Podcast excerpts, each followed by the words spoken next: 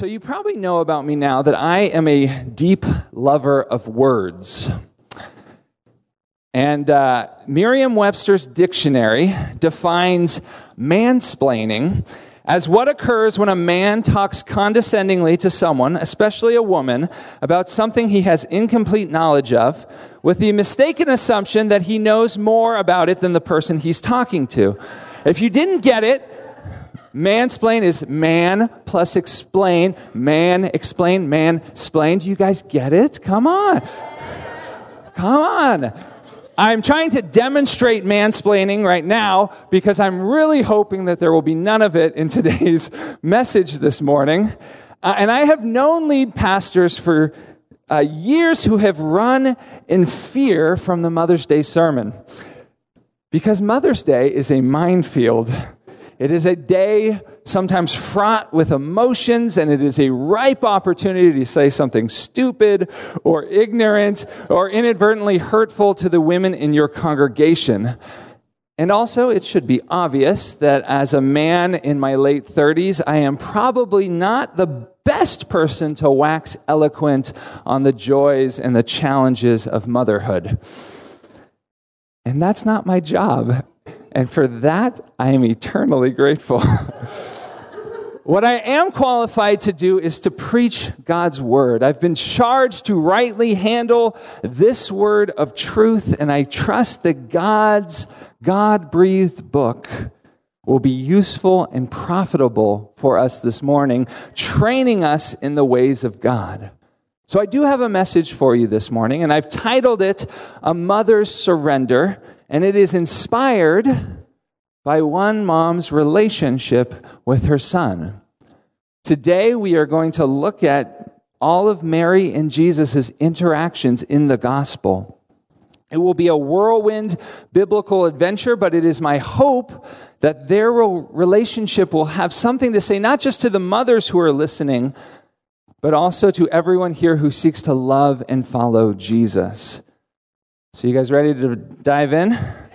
Okay. So let's start at the beginning. We're going to meet Mary when she's about 14. She's just beginning her journey into motherhood. And an angel appears to her and gives her some crazy news. He says, by the power of the Holy Spirit, God will come upon her, and without the aid of any man, she will miraculously give birth to a son Jesus who will save God's people. And what is this young woman's response? She says, Behold, I am the servant of the Lord. Let it be to me according to your word. At this point, Mary is given the highest praise a mother has ever received. Her cousin Elizabeth prophesies over her and says, Blessed are you among women, and blessed is the fruit of your womb. Elizabeth calls Mary the mother of my Lord, and she praises her for something quite particular. Check it out. She says in Luke chapter 1 Blessed is he, blessed is she, who believed that there would be a fulfillment of what was spoken to her from the Lord. Don't miss it. Mary is commended for her faith. She's blessed because God, in His grace, has chosen her to bear and to be a mother to His beloved Son. But she's also blessed because she trusts God. She believes that God will fulfill what He's promised, what He's spoken to her, that her Son would save the world that he'd deal with sin, that he'd usher in a new world order, a kingdom that would endure forever. And I want you to remember this because it's Mary's faith and trust in God that is going to be tested over the next 30 odd years of motherhood. Now, you know maybe what happens next. It's the Christmas story. It's the trip to Bethlehem. It's laying her son in the manger. It's the shepherds and the angels and the wise men with their gifts. It's disorienting and amazing and beautiful. and full of challenge. And through it all, we read, But Mary treasured up all these things, pondering them in her heart. So let's fast forward to the next scene in our story. Mary's now about 27, and Jesus is a boy of 12. We're still in Luke chapter 1. He's still under his mother's care and supervision. Jesus is a year away from officially in Jewish culture becoming a man. That happens, you're an adult at 13.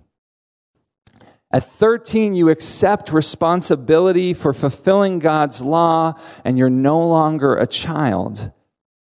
But as we catch up with mother and son, that's still a ways away. And until then, Jesus is still going to be Mary's baby boy. So the family's traveling, and they're uh, heading to Jerusalem to celebrate Passover. And it's like a family vacation if on your family vacations, your entire extended family and your village went with you.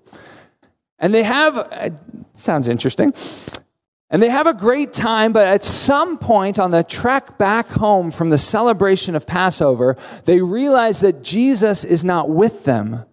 He's not part of that Nazareth bound caravan that's making its way back north.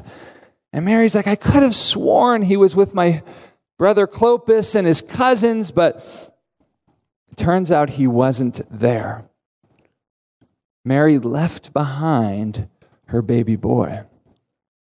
And overwhelmed with guilt and anxiety, Mary and Joseph trek back to Jerusalem, and it takes them three days to find Jesus. And he's in the temple He's sitting in on discussions with Israel's most renowned teachers, probably the rabbis Hillel and Shammai. And he's asking these just deep, profound questions to all who hear him. And everyone's amazed. But Mary walks in and she is furious. We read in Luke 2 48. And when his parents saw him, they were astonished. And his mother said to him, Son, why have you treated us so? Behold, your father and I have been searching for you in great distress. And Jesus says, Joseph's not my father, he's my stepdad. Um, no, not actually. He says, Why were you looking for me? Did you not know that I must be in my Father's house? This is fascinating to me. In this culture, mothers were responsible for their kids, but it was the father who was in charge of a child's education.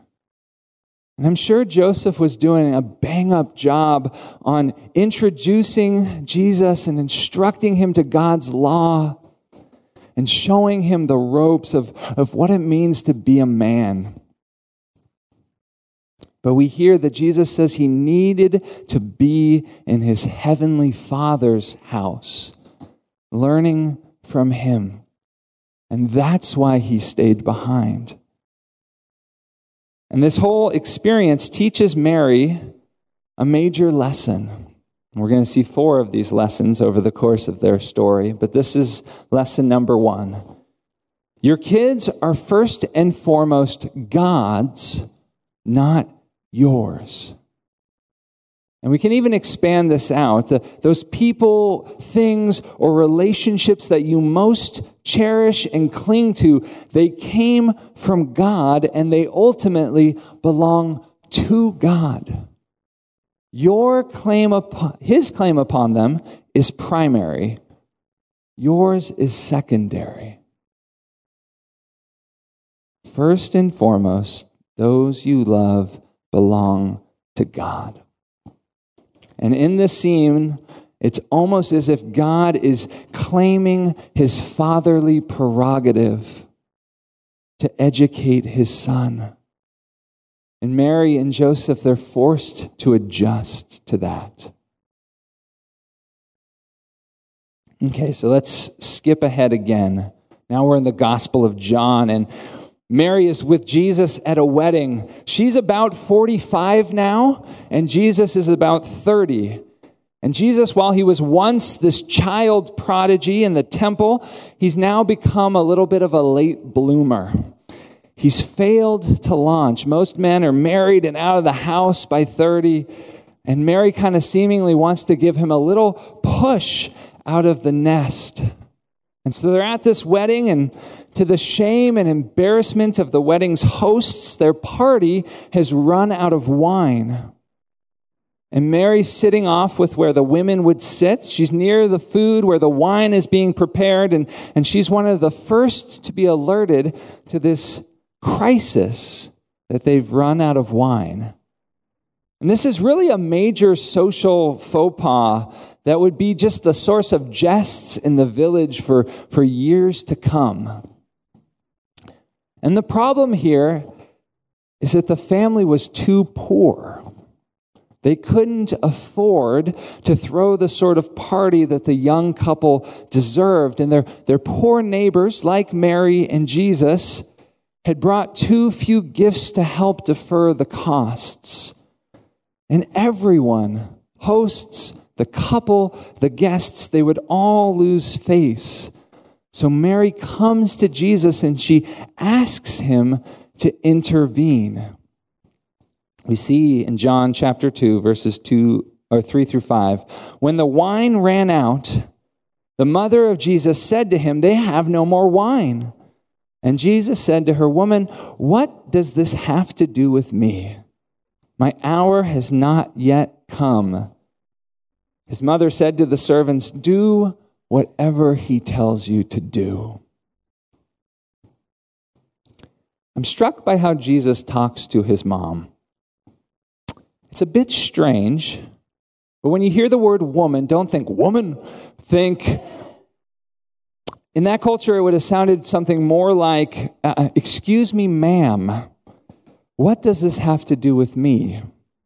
It's respectful, it's polite, but it creates this strange distance between mother and son. And he wants her to know that his hour, whatever that means, has not yet come. Mary is not persuaded, and she gives Jesus a little push. She sends the servants to him to ask for his instructions, and because she knows the promises spoken over Jesus' life. She knows his potential. He's God's son, and she wants him to spread his wings and fly. Today's the day, Jesus. Seize the moment. Show yourself to the world and thrive. But Jesus knows something that Mary doesn't. Once he begins doing miracles, he begins the road to the cross. Mary has a merciful and loving heart. She wants to spare her friend any social embarrassment, but she doesn't know what she's asking for. She doesn't realize that her request will start the countdown clock to Calvary. Cavalry. Calvary. Yet amazingly, it seems that Jesus checks in with his heavenly Father and God signs off on Mary's request. They're co parenting once again. So Jesus turns the water into wine. He performs his first miracle and starts the process of revealing himself to the world. And looking back, I'm sure Mary learned another important lesson. Lesson number two don't try to rush God. Things won't happen on your timetable, they'll happen on His. This applies to our kids' development, but it really also applies to every aspect of our life of faith. God says, I know the hour. I have a plan. It will happen in my timing, so trust me. Trust me. Okay, let's skip ahead to the next chapter in their story together. Mary's gotten what she wanted. Jesus' public ministry is in full swing. He's, he's preaching, he's teaching, he's calling disciples, he's casting out demons, he's healing the sick, he's forgiving sins. Crowds are flocking to him wherever he goes, and he's been making interesting social choices eating with tax collectors and prostitutes and, and sinners, getting into disputes with the religious leaders. And the last straw for Mary comes when she gets this report about Jesus in Mark chapter 3. Then he went home, and the crowd gathered again so that they could not even eat. Mary is such a mom. Jesus has been wandering the countryside, doing so much, and when he finally gets home, she can't even get a good meal in him because of the freaking crowds, and he just looks too skinny and too worn out, and her baby's gotten in over his head, so she sends out his brothers to do an intervention. We read, and when his family heard it, they went out to seize him, for they were saying, He is out of his mind. If you keep reading, you realize that Mary is worried about more than just how thin Jesus looks. The religious leaders are accusing her son of blasphemy. They're saying he's possessed by a demon, and that's why he can cast out demons. It's too much. It's going to get him into trouble. Maybe he'll even get arrested or punished. He's lost himself. She needs to protect him from himself. He's confused. Maybe he's having an emotional breakdown. Don't mind Jesus. He's, he's not bewitched by a demon. The heat just got to him. His, his blood sugar got too low. He didn't mean it. She's scrambling to save her boy and then knife to the heart, Jesus rejects her. And a crowd was sitting around him, and they said to him, Your mother and your brothers are outside seeking you. And he answered them, Who are my mother and my brothers? And looking about at those who sat around, he said, Here are my mother and my brothers, for whoever does the will of God, he is my brother, and she is my sister and mother. Whoever does the will of God is my mother. It's a, a, slap to the face. He's saying she's no better than the religious leaders who said he was possessed by a demon. Mom, I'm doing the will of God. The Holy Spirit is at work in me and through me. I haven't gone insane. Don't slander God's work like that. I'm being faithful to the calling that has been given to me by my Father. This is the path that God's Son must walk. You can't shield me from it. This is how I save the world. I thought you believed that. And Mary, I just imagine, is crushed. She learns her third lesson. The road that God has assigned your kids to walk may be painful and costly. It is very likely not the path you would choose for them. But instead of trying to shield your loved ones from walking with the Lord through the valley of the shadow of death, choose to trust God. Pray that you both will be faithful to do God's will at every turn.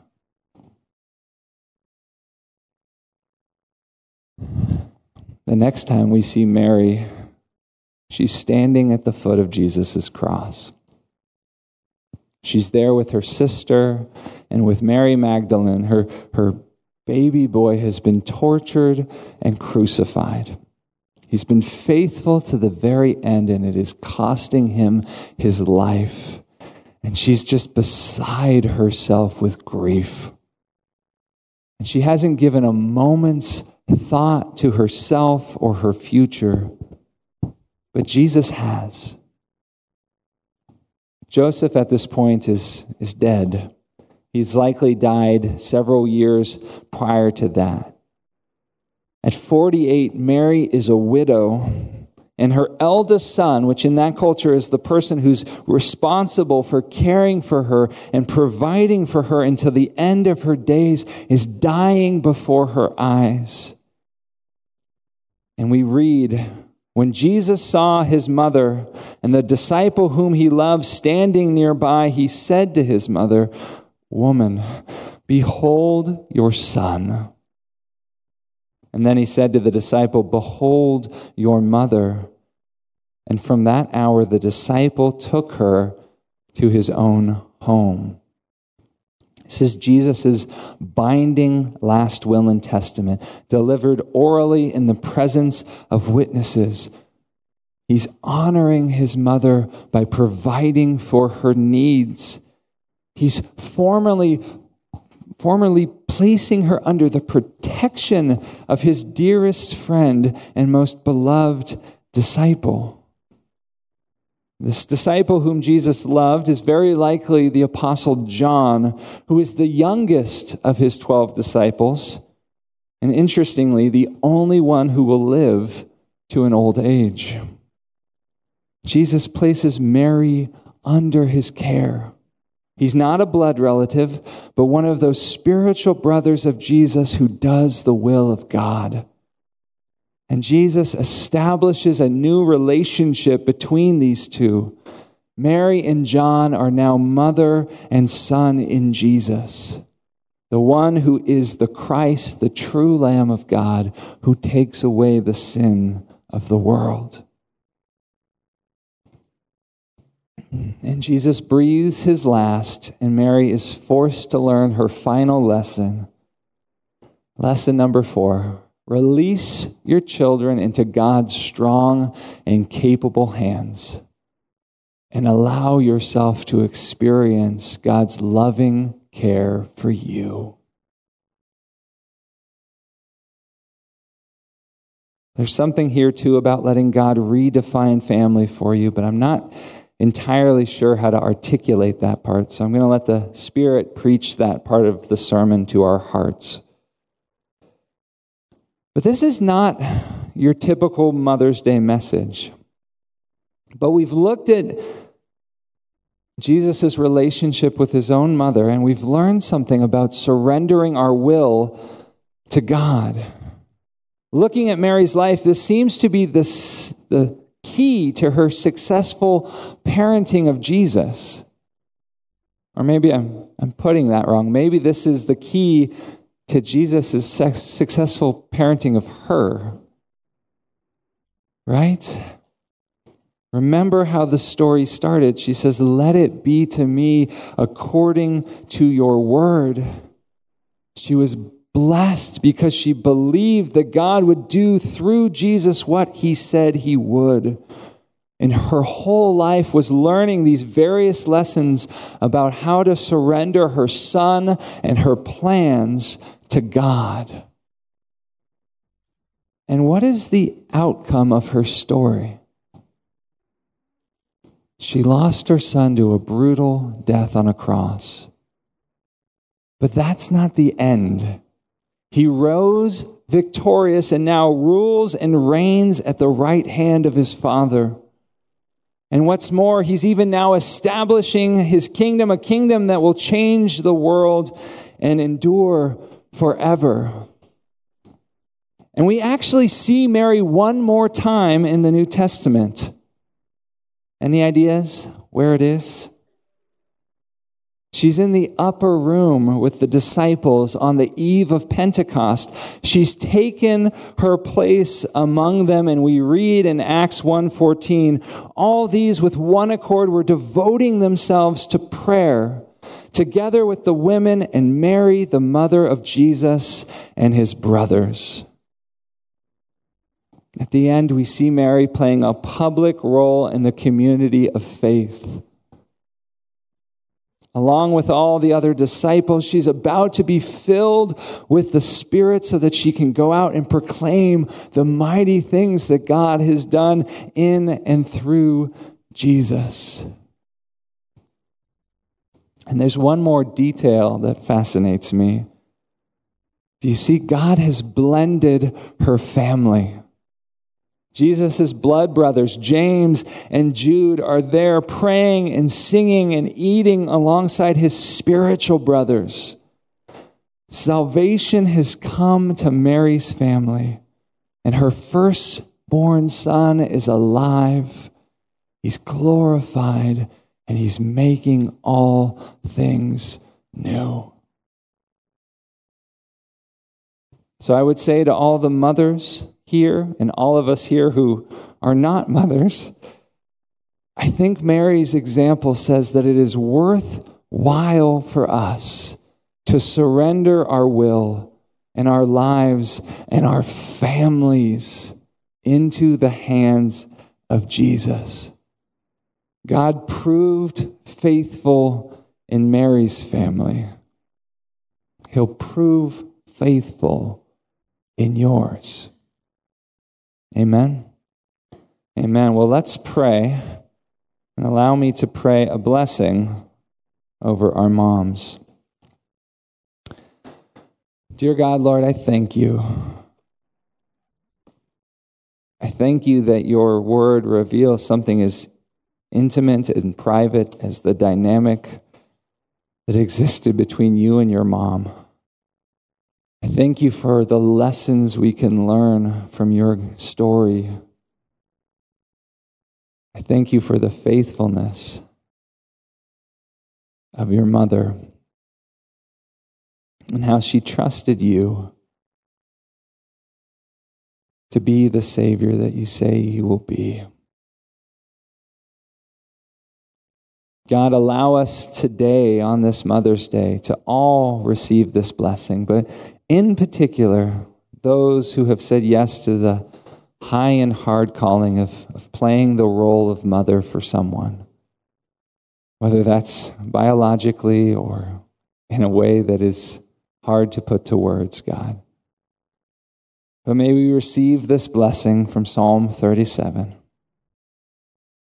Trust in the Lord and do good. Dwell in the land and befriend faithfulness. Delight yourself in the Lord, and He will give you the desires of your heart. Commit your way to the Lord. Trust in Him, and He will act. He will bring forth your righteousness as the light, your justice as the noonday. So be still before the Lord and wait patiently for Him. Fret not. Our God is good. In Jesus' name we pray these things. Amen.